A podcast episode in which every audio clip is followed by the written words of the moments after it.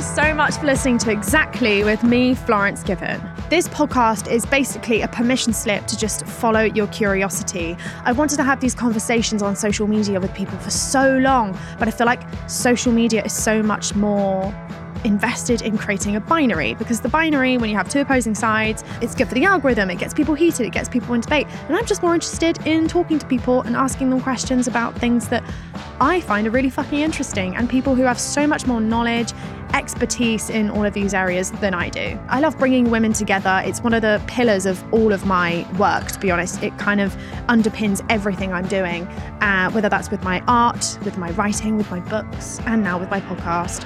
I'm obsessed with having these conversations with people. It just, every single time I leave with a little skip in my step, and I just feel so lucky to be able to talk to these people and talk about all of the stuff that I wish I'd been taught in school. And don't forget, every fifth episode, you get to take the mic in the call in episode. One of the things I love most about making this podcast is hearing from you and answering your questions and doing my best to help you overcome any challenges or dilemmas. So if you want to be a part of it and ask me and my brilliant guest experts a question, you can send me a message or a voice note via our podcast WhatsApp number. That's plus four four seven eight nine zero three zero two six six five. And if there's any particular topic that you want us to cover in one of these call-in episodes, please do get in touch and let us know. I always love hearing your suggestions.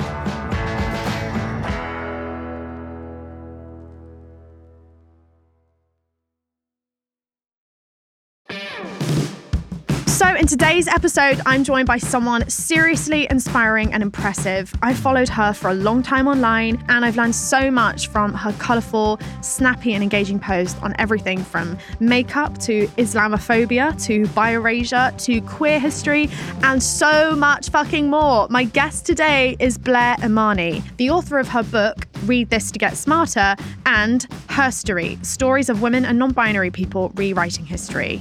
Blair is also a historian, educator, mental health advocate, speaker, and entrepreneur.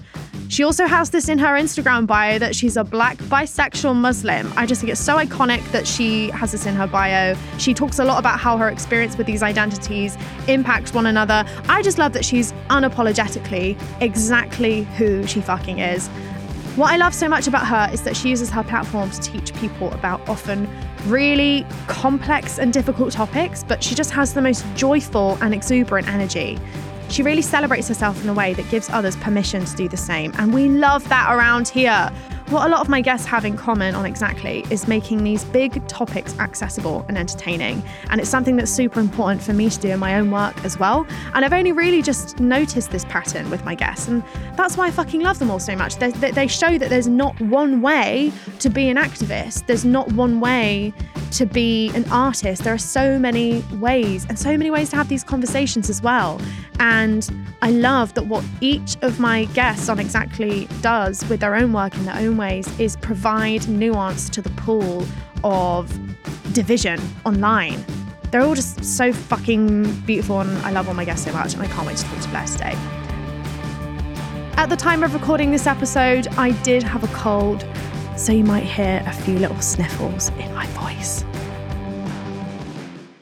Blair, thank you so much for coming on my podcast today. Thank you so much for having me, and it's great to finally meet you in person. You look incredible. Can you please talk us through your outfit? I need people oh, to experience absolutely. this. So, yes, for the audio visual. So, um, I have a glorious little sun kissed glow from Greece, bless up, but acne because I refuse to stop eating cheese. Um, I'm also wearing my own lipstick collection from Fempower Beauty called Ubuntu. The lipsticks are all quite deep because I am, and this color represents um, mutual respect. Uh, and it's also kind of cool because my friends who are the founders of it, they're a lesbian couple. They just got married. I officiated their wedding, and I learned that their heritage, like their ancestors, invented purple dye. So the lip I'm wearing is purple. So I feel like very Oh. like I'm a historian too, so I feel Sounds like, I'm yeah, on it. ev- yeah. everything you're doing is intentional with Yeah. your outfit today. Just also lesbian lipstick. I love Exactly. that. um, and then I'm wearing a pink hijab, and then I'm wearing a little caftan, which is just this fun kind of jewel tone print Silky. with yellow and orange and white and purple. It looks incredible. you're just you're, you're such a vision. I just needed people to hear what you're wearing. Um, so before we get into everything I want to ask you today, I'm going to go through my Floss's quick fire five questions. Just say the first thing that comes to your mind. Question one: What is one thing that sets your soul on fire? Uh, historical inaccuracy, like in a bad way, where I want to like fight. Historical inaccuracy. Yeah. Okay. I know we're supposed these are supposed to be rapid fire, but like if I walk through a museum and I see something like blatantly like heteronormative in a way that it's not meant to be, or like something that just makes zero sense. Like I was in the archaeological museum in uh, Heraklion in, in uh, Crete, and they were saying that uh, clearly whatever like white British man un- excavated the stuff was like, why are there zero white men depicted? I know, I know it's the case. All of the dark figures are not dark skinned women, they're men. And so it's just like stuff like that where I'm just like, what the heck? And I feel the need to like go on a little bit of a rant. So I mm-hmm. did a little video on that on my stories. But yeah, historical inaccuracy pisses me off. That's fucking fascinating. And I can't wait to ask you more about this. I have so many questions about how you even got into history, why it set your soul on fire. I'm going to get into that in the main interview. That was an amazing answer. Question number two What's the last photo you took? What was it a picture of? Uh, I mean, let me just be honest right now. I'll look at my phone. Let's see. And then lie if it was a new. Just kidding. Um, it's a picture of me putting on this lipstick on the tube. Oh, gorgeous. okay, question number three. What's something that people frequently misunderstand or get wrong about you?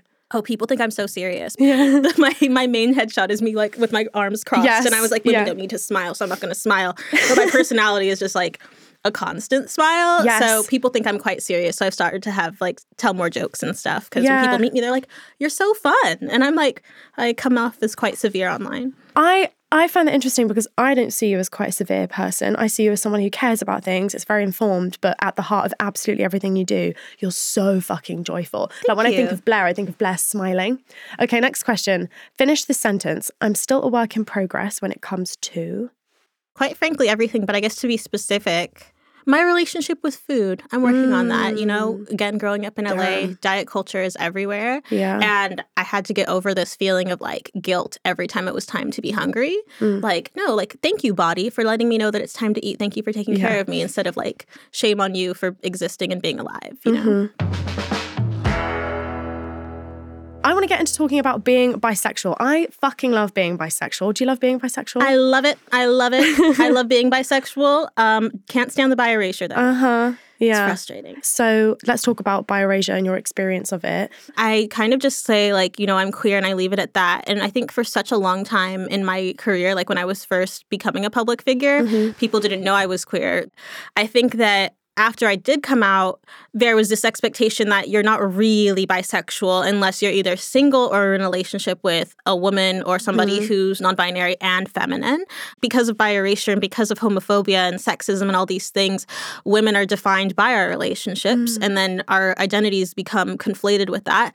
And then we're expected to justify our bisexuality by disclosing our, like, you know, our, our sexual History? past. Yes, Yes. our sexual Yes, history. yes. And it's it's all quite uh unnecessary and Mm-hmm. i think i even struggle with it you know like outwardly i try to project like this very like confident image of being like a bisexual who understands her bisexuality and all these things and you know first coming out as a lesbian and then determining oh wow bisexuality is a thing and really feeling confident in that but there is kind of this creeping inner bi panic of like yes. but what if i'm just a really bad Yes. lesbian but It's- what if this you know It's like queer imposter syndrome, oh, isn't Oh, it? completely. How do you feel about the word lesbian? Because I feel like so many queer people have different relationships with it. Some people grow up to think that it was a dirty word. I know people who've only just like felt comfortable using it. Was that ever a word that you were taught was dirty? Oh ever? no. Okay. Well, so first of all, my parents are hippies. Like they're just straight up very Yeah. affirming. Like my mom is so sex positive that I really feel like the part of the reason why I dress so modestly is because my mom was so body positive. Wow. Like, okay.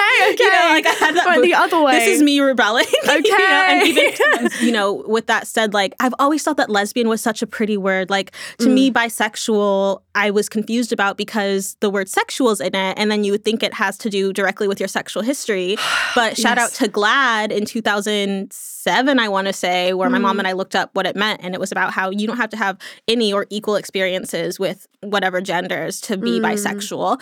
And it's not something like I think because bisexuality is so delegitimized versus, you know, queerness or being lesbian or being gay, that you know, not to erase those struggles, but to feel like it doesn't even exist. Mm. So that way, when you're like kind of out in the world and you're finding yourself like passionately like drawn to somebody, regardless of their gender, which for many folks aligns more with pansexuality, but I use them interchangeably. Me too. I'm the same. Yeah, Yeah. yeah. And so I think, oh, there's just such a mess. And then you have the people who think that bisexuality means that you agree with a binary or And that there's transphobia. Yes, and yes, like, yeah. yeah, that can be the case in anything because we are Mm. all socialized in these systems of harm to the point where we have folks, it, it doesn't matter who you are, you can still perpetuate oppression, right? Mm. And so the expectation that one group of people, whether that be Muslims or bisexuals, are specifically hateful, it just adds another layer of something you have to break through in addition to understanding yourself. So it's Mm. quite a headache. Yeah. So, so what what do you think about the word queer? And can you talk a little bit about the history of the word queer? Absolutely. Ask me to talk about history. Wow. yes, please go off. Go. So queer is interesting, and so is the word straight, quite frankly, because they Mm. became part of the lexicon right around the same time, where you know queer and gay kind of meant like happy, and then you have queer starting to mean odd, and you see this really start up in the end of World War One into World War Two.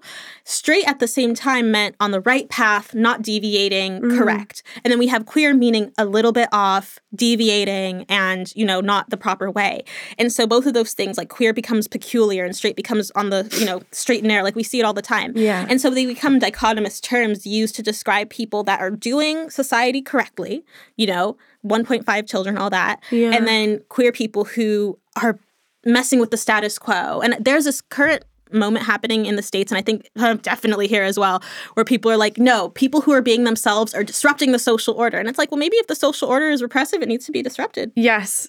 Yes. you know Yes. Yes. um, yes. and so, but then as we get into the 1980s, as we see the rise of the HIV AIDS crisis, um, queer starts to be used as like an accusation. And we see this, we've seen this throughout the past hundred years, but queer becomes an accusation. It becomes a verbal attack. It becomes these words that you don't want to be. And there's Okay. so many words that, you know, we have the the F word that people used to say cigarettes in the UK. We don't gay do that. men. Yeah, Yeah. we don't use that in the States.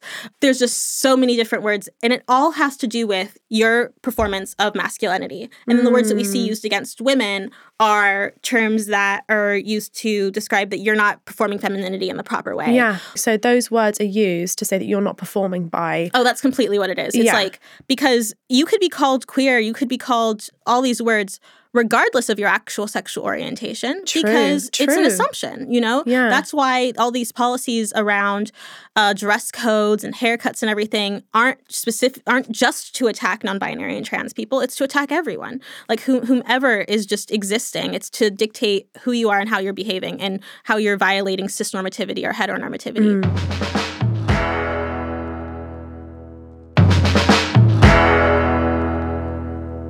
You grew up Christian. Yeah. And then you decided to practice faith Islam.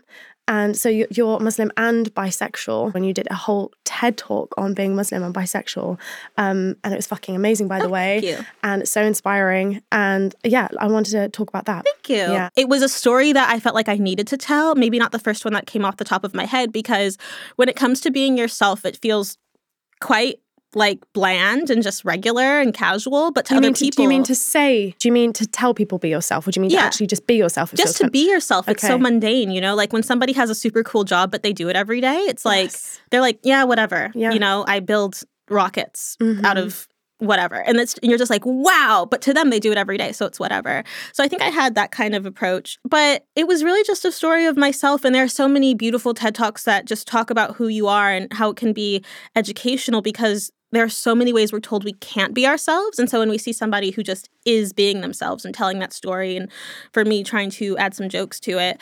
But what I love at the end is when if you're able to talk to the people afterward because everyone has a different perspective about the speech that just took place. Some people will come and be like, "Oh, I loved this part," and you're like, "What do you even mean?" I think you do this on your Instagram really well, though, bringing in your audience with your reels, uh, smarter in seconds. Can you talk a bit more about that? Because it's Oh, just absolutely. amazing uh, the way you've been able to curate all of your content while still making it incredibly impactful and so easy to understand. I don't think anyone would feel excluded from your content. And I don't mean like per video and that it's your responsibility to cover every topic. I just mean in terms of its accessibility. It's so everything you could want is laid out in this short video. I just think it's a big skill to have. Thank you so much. Yeah. Really, it comes from like a lot of coping mechanisms that I had growing up to get quite deep immediately. Like, Yeah. first, thank you so much for the affirmations. Um, growing up, I was the only, like, we were the only black family in the neighborhood. And so my parents, again, Los Angeles, very celebrity, very image obsessed town.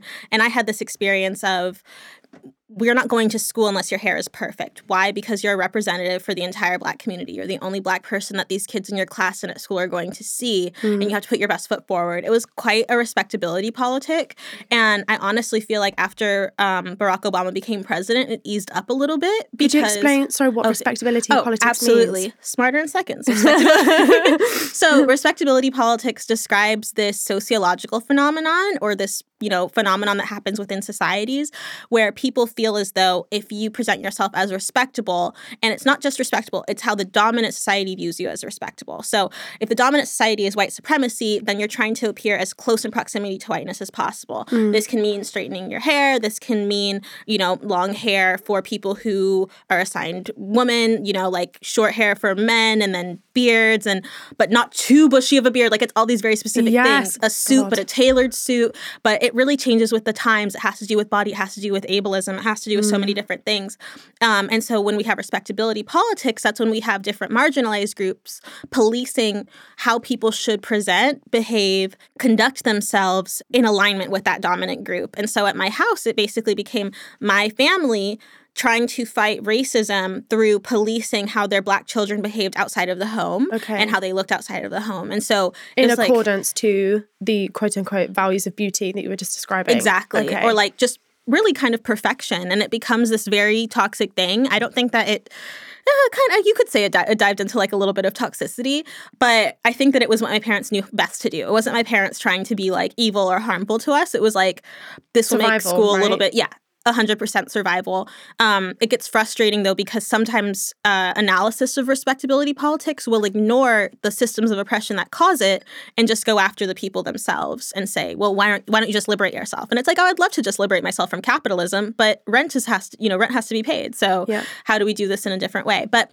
it was like a 101 on PR because I'm constantly thinking about how I'm looking to all of the people oh around God. me, you know, and it really became quite intense to you know me feeling like I had to study up on uh, when uh, President Barack Obama was Senator Barack Obama, and I would have parents coming to, you know, pick up their kids from school, hop out of the car, and come up to ask me, the only black person they were going to see that day, what I thought about. And I, and instead of just being like, I'm a kid, I don't know, I was like, oh, yes, my calling in life. Let me answer.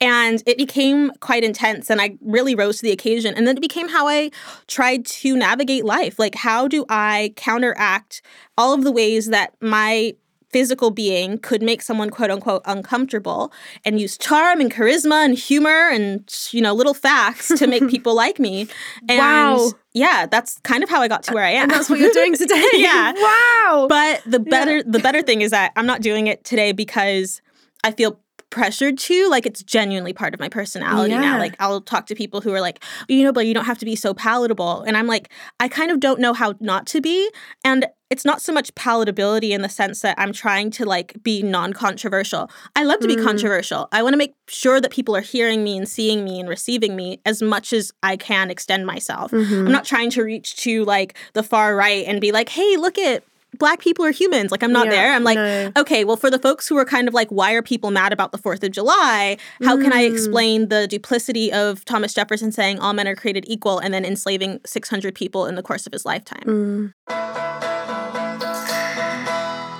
I think it's one thing to do this privately. Even as a child, I can't imagine the responsibility of that. What made you want to do this publicly? It wasn't until it had happened where I was like, oh, wow, look at all these little points in life that built me up for this moment. My first like big girl job out of university was working at Planned Parenthood. And part of that job was taking like uh, really dense educational material and like research on bodily autonomy and reproductive health and abortion, and then turning that into something that we could use in the deep south to talk to different religious figures. Okay. So I was already kind of primed to train folks on how to talk about really tough things in ways that didn't endanger them or make other people feel vulnerable or like they should shut themselves down. Yeah, I think it's uh, it's something that people always ask me is what was the moment? Like I said, there was some kind of like click moment where I was like, you know what, I want to talk about feminism, and it like you're right, it was a slowly progressing. It feels so natural, and I feel like what's really hard is to explain and give tips to, to people about something that comes so intuitively to me. So it like you said about being yourself, it's actually quite banal and boring or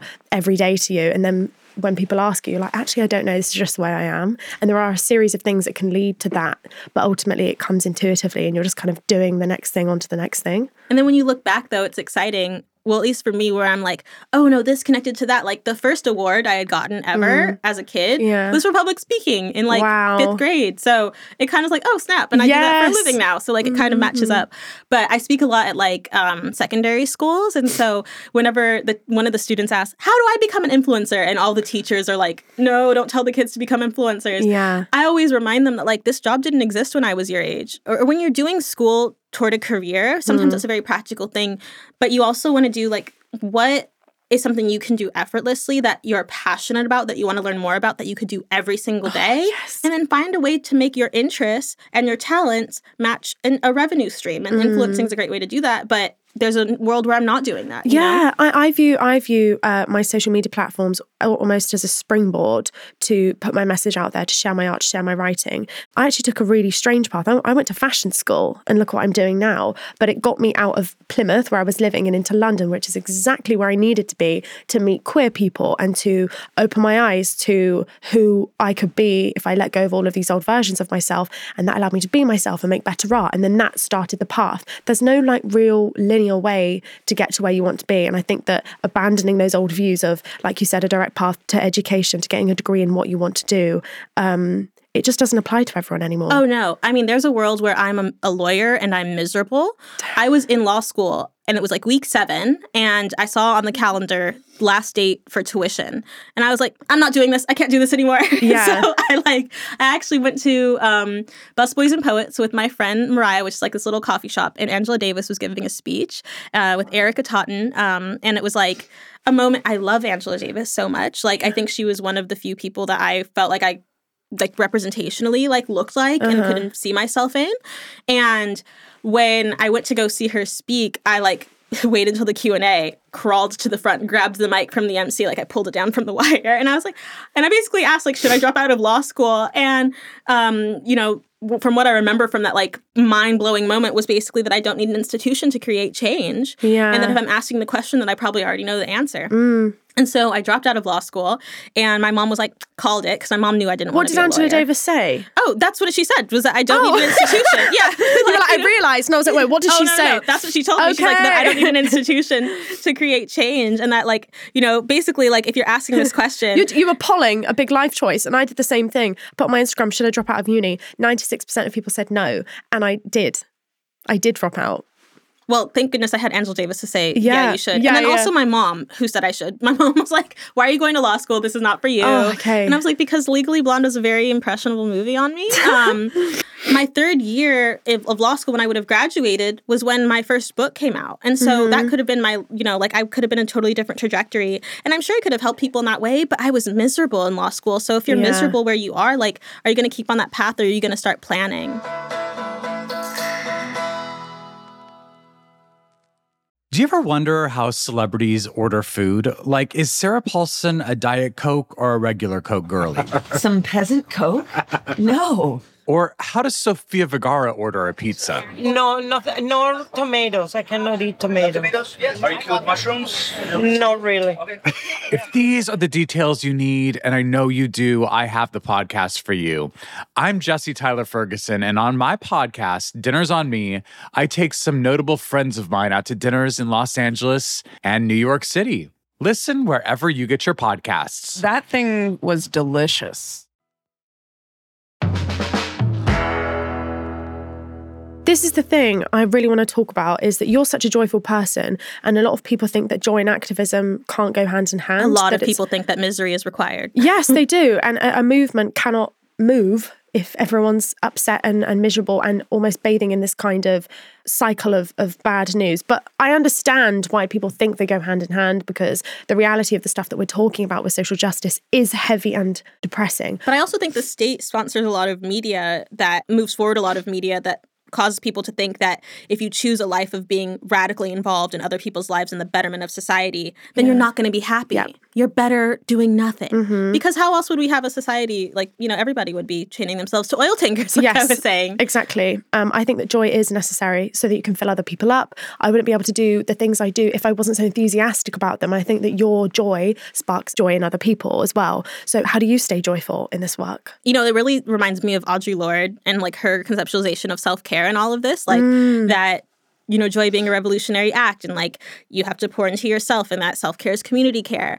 Um, for me, it can be quite chemical. You know, I'm on antidepressants, I'm on, you know, uh, attention medication. I have to take care of like my mental health 1st I've been medicated for quite a long time and it works really well. Um, even though that I'm on medication for anxiety, I still have to like meditate and take care of myself. Meditation doesn't work for everybody, but I think that like having a mechanism, whether it's through my faith practice or my yoga practice, where I can just like unplug, especially when I'm so online, can be really helpful. But I also love to be online. Like I asked yesterday, I was like, what's the way that you're becoming your own beauty standard? And the responses I got, like people telling me that they've gone through chemo and they're working on like, you know, oh. affirming their I love that question. Oh yeah, like because it's it's so deep, right? Like it's so intense. How like, are you becoming your own your beauty own. standard? I love that.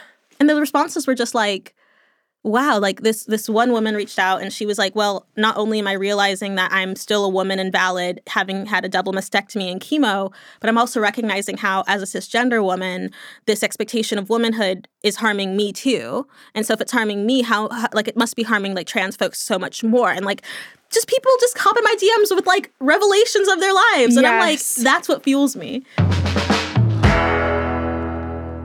So, you spoke then about leaning into your faith to keep you grounded um, and joyful in this work. How did you convert to Islam? So I converted to Islam in 2015 in Baton Rouge, Louisiana. So I spent a lot of time doing a lot of different like religious practices trying to find myself. Uh-huh. I grew up Christian, but I think after there was kind of like this moment of embezzlement at one of the churches that we were going to, I kind of had like a I, I had a disillusionment there. And of course that duplicity exists in all you know religious establishments and non-religious establishments quite frankly. But at the moment i was looking for a grass is greener on the other side situation. Um, when i started going to mosque it was like just this beautiful experience where i felt so welcomed. I've said this before like when i come when i came through the doors of the mosque it felt like i had come in out of a storm. And it was just like this place of calm and relief.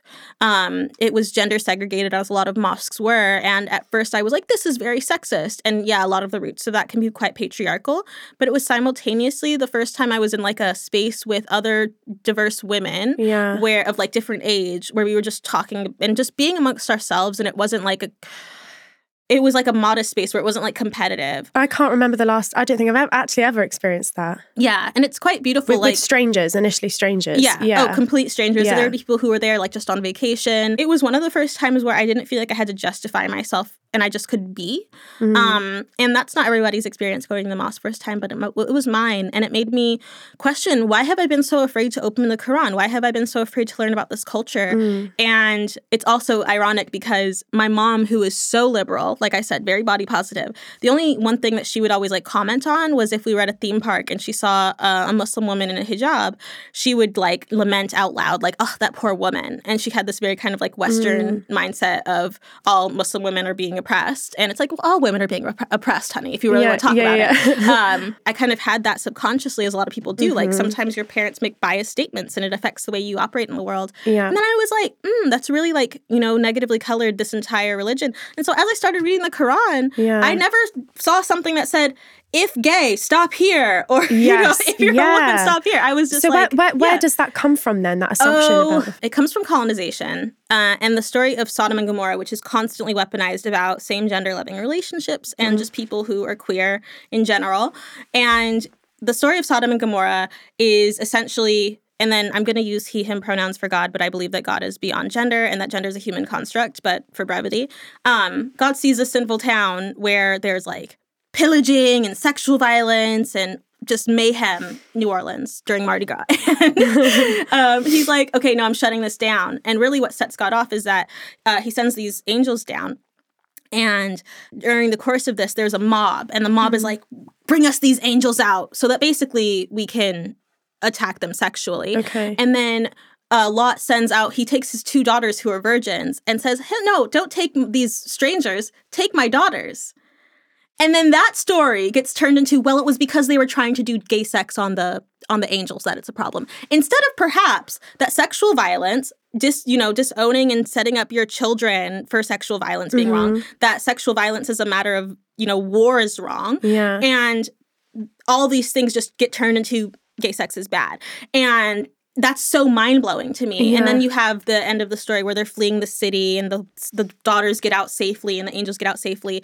And then um they're like turn your your back on those wicked ways and then Lot's wife looks back and she gets turned into a pillar of salt. And so that's like, you know, the story of Sodom and Gomorrah. Okay. The way that it gets told is like so flagrantly patriarchal and protective of rape culture. Mm. Because if you can take that story and also know that in human psychology, if somebody is being attacked um, or you know experiencing sexual violence from a young age, that has effects on the on the psyche. What doesn't have effects effects on the psyche or on a way that person conducts themselves is being gay yeah. that's totally fine. What we have a problem with is when people tell somebody that they can't be gay because of this totally misinterpreted So who was gay in this story? Uh, literally nobody, but Okay. the the fact that the mob, well, potentially everybody, but anyway, Yeah. the fact that the mob wanted to sodomize, thus the word Sodom and Yes, Gomorrah, okay. the angels. Okay. Okay. But we also know that throughout human history, there's been this trend of using sexual violence in war and in conflict to exert patriarchal dominance, to exert rape culture. And it makes a lot more sense to me that instead of this one story being the case where God is like, hey, I, I don't like gay people, gay people suck, it makes a lot more sense that God is like, hey, sexual violence, not allowed. Yeah. Consent violations, not allowed. I will Yeah. destroy an entire town over somebody committing rape culture Okay. That makes more sense to me. Yes. And with the historical record. But you have a whole bunch of other people and so many institutions that have said the inverse. And then um, Matt Bernstein, who you also know, Yeah, yeah. did a uh, did a story talking about how the word homosexuality wasn't even added into the Bible, the Quran, the Torah until you know this period of colonization victorian colonization instead of having this quite sensible story of god condemning sexual violence it's a story of a very warped and twisting interpretation of same gender relationships being wrong. But Islam makes a lot of sense to me. It's very much in line with like historical, you know, the historical tradition. Of course, there's some patriarchal shenanigans in there because nothing is pure. Mm-hmm. Um, but that's really where it comes from. And so I know my stuff. I will Yeah. also simultaneously, like when somebody comes to me and they're like, Blair, why should I support LGBTQ plus people? I'm not going to give them the reason. I'm just like, why is your default to treat people horribly? Yeah. Let's talk about that first. Why do you need a justification to treat people like humans in, instead of maybe like taking a step back and asking yourself if you're going to use a misinterpreted ancient text to be horrible? You touched on how your mum used to say, "Oh, those poor women who cover themselves up." I reckon a lot of people listening to the podcast might also Yeah. have that point of view. Is there anything you'd like to say about that? Because Well, obviously we're interest- so pro-choice, um, pro-choice and pro uh, women doing what they want with their bodies. Except for that little bit, it's like people seem can't seem to get their heads around that it's a, still a feminist choice. Well, I was at a dinner recently, and I was sitting next to this very nice gentleman, and he was like, "So why are you why are you hiding your hair?" And I was like, "Well, I think hiding implies that I have something to be ashamed of or whatever." But I just basically broke it down, hmm. and I was talking about how, like how my life is so public, and as being a woman, there's this expectation that your entire body, like you are. People are entitled to you and your body and your space. And so that's a way for me to reclaim my body. But it's also helped me through being a survivor of sexual violence and being able to reclaim my body in that way and decide like very deliberately what I want to show and what I don't. But I've lived all the lives, you know, like um I found my old like uh my old iPhone with all my old pictures in it. And like I had this super cute outfit for um Halloween where I was like a sexy teddy bear. Where I had like a corset that I had done with like um basically I like ripped open a teddy bear and I made the teddy bear for the corset. And I uh-huh. had like a little cute skirt. Yeah, And yeah. I also used to make like anime themed lingerie in mm-hmm. high school. So like Gorgeous. I have lived all You've the lived all the lives. Yeah. Yeah. And it's like There's this assumption that someone is doing it to you, isn't Yeah. there? That that's oh, what, completely. I mean, my grandparents, the first time that they saw me and Akeem after I started wearing hijab, we were for Mother's Day or Easter or something, and they just sat right across from him at the table, scowling. And at a certain point, Akeem goes, Babe, can you tell them that I'm not the one making you wear that? And I was like, okay. But the thing is, if that was the case, is scowling at my partner the solution? That's Yeah. not a bystander intervention mechanism at all. Like throwing shade, like if you genuinely believe that somebody is in danger of having their bodily Mm. autonomy denied and taken away, sneering at them on the tube is not the solution. If you want to take bystander intervention trainings, there are so many institutions that do that. And it means fighting all types of things. It means fighting the fact that we can't just, you know, go on a run at 2 a.m. if we want to in Hampstead Heath. Look at me naming Yes. British places. Yeah. Um, it's actually one of my favorite places as Oh, well. it's gorgeous. Yeah. Yeah. but the fact that we can't just have free reign, like it's all interconnected. But I find that people don't actually care. They're just trying to throw their own their own shade, their own expectations. And I see the same thing being a gay Muslim. People will tell me, like, you know, having talked about Hajj, people will say, Well, how are you going to go to Saudi Arabia if you're gay? And I'm like, Do you actually care about Saudi Arabia's treatment of queer people or are you trying to hurt my feelings? Yeah. Because if so, that's on you. Yeah. That's so true. I always, I always think the same of when um, that same that same argument of when men bring up male sexual violence when a woman is speaking about how bad the statistics the statistics are for women. They'll be like, "But what about men who get raped?" Well, And what it's like, about- well, I didn't say anything that didn't- erased that. no, no, And if you feel like you need to bring up something to delegitimize what I'm talking about, Yeah. you don't care about any of this. you don't. And I see that so often, particularly when we talk about um, in Black Lives Matter, this discussion of what about black on black crime? What about you know? Let's talk about gun crime. And I think that you see that in the in the UK as well. Like, well, there's knife crime, but it's only happening amongst this group. Yes, And yeah. it's like, well, you don't actually care about violence if you're only using a statistic to shut down another argument. Okay, so Blair, now I'm going to move on to my listener questions. These are some things that my audience have asked you. Can you give me a hand? Let's do it. Okay. I would love to hear about mentions of queerness in the Quran. So this is the interesting thing. My friend J Mase III, who has a book called uh, The Black Trans Prayer Book, which is absolutely incredible and definitely follow them, um, talks about how um, when God talks about the sunrise and the sunset, people aren't running in the streets talking about where is dawn and dusk. And so I think in that way, it's important to remember that for a lot of the Abrahamic religions and a lot of religions generally, ancient ones especially, queerness wasn't conceptualized in the same way. Gender wasn't conceptualized in the same way. And so I think that there have been places where it's inserted, um, but those ways are generally malicious. I think it's important to not read any religious text with the expectation that everybody was what we understand today to be cisgender and straight. You know, like a lot of folks were very polyamorous, as we've seen. Yeah, you know? yeah, like, yeah, so why are we reading those things into it? So I think that's like kind of my answer there. But then there are some hadiths which are not part. They're like you know, kind of like proverbs uh, in in Christianity, kind of like stories that didn't make it into the Quran. And one of those is about genderqueer folks who were allowed to go to the women's areas and to the men's areas. Mm-hmm. And there's one story where this a genderqueer person was being condemned by Muhammad, um, and that's seen as a condemnation of genderqueer people. But what it actually is is a combination of disloyalty and gossip. Because what the problem was is that they were going to the women's areas, getting dirt from the women, and then telling the men. Okay. And so instead of it being that act, it becomes that person that's condemned. Okay. So clearly, folks were there, but I think that we've had just such a colonial history since that time that the Quran was written that have made it a thing where people have to declare their queerness. And that wasn't so much the case before that time period, you know, like people just were. Before colonization. Mhm. Yeah. Okay. Wow. Amazing answer. Thank you so much. So, one of the other questions here What should I do if no one in my church will accept my sexuality? It depends, right? Like, I think my gut reaction is tell you to go to a different church. But what if you're somebody who lives with your family, you aren't out, or like, you know, you don't have another church where you are? I think that that's quite presumptuous for me to just say go somewhere else. Yeah, sure. um, I would say that in Islam, and I've talked about this myself, um, and I think in a lot of monotheistic religions, we don't believe that other human beings are responsible for deciding our eternal fate.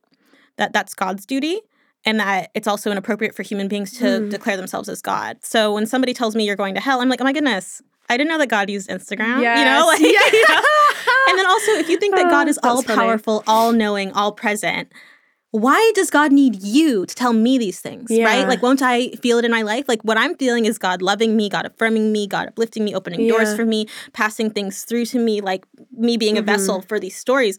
So, why do you feel the need to appoint yourself and anoint yourself to come to me and tell me that I'm not you know, going to heaven when you're not even supposed to be God in the first place. Yeah. So I think that's one of the things how to like protect your soul to know that it's not your fault. So affirming for yourself, even if people are saying these things. Oh yeah, just to affirm yourself because um just like with coming out like some people feel like they must come out and I'm like yeah if you want to that's on you know that's fine and in society we're definitely told that we have to but remember to come out to yourself first and to you know deal with your own heart first and Mm. your own identity first because that's something only you can give to you and that's something that nobody else can take away. Yeah. Okay. Amazing answer. Thank you so much. So the next one here. When did the acronym LGBTQ come about? I only learned about bisexuality in 2014. Oh, amazing. Well, I only learned about it in 2007. And, you know, the thing is, none of us knew that a fork was called a fork until we learned that it was called a fork. Yeah. Same thing with spoons Yeah. and knives and everything else, you know?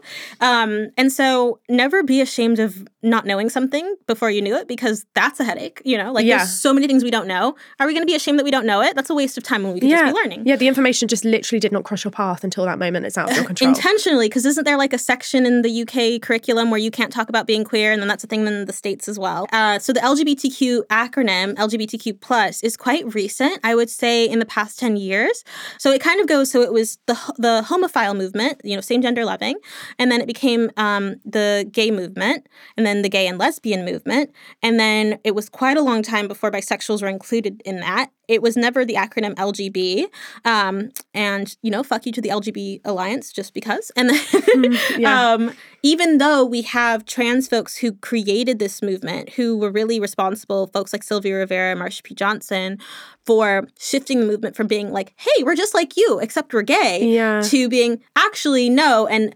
Screw these laws around us not being able to assemble peacefully. Screw these laws about us not being able to be who we are uh, let's fight police brutality, let's fight v- police violence. That shift, that radical shift in the movement, happened because of gender nonconforming and genderqueer people, and also bisexuals like Stormé. Um, and so, all these people coming together, it really wasn't, I think, until the 90s that we see the acronym LGBT. And then later on in the early 2000s and late 2000s, LGBTQ for queer slash questioning, and then including I for intersex, uh, folks who are also impacted by all these systems, and then A for agender, asexual. But I also think that some folks think that A stands for allies. And if that's, you know, for me, I was like, no, I'm just here because it's for allies, but it's actually because I'm very gay. Yes, yeah, yes.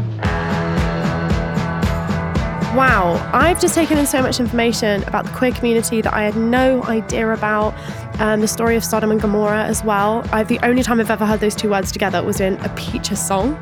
Um, so I'm glad to have the correct context of it now. Um, I think Blair is so interesting, and that big fucking brain of hers just contains all of this knowledge. And I really hope that this was enlightening for you to listen to as well. I'm definitely going to be thinking about this conversation for a while.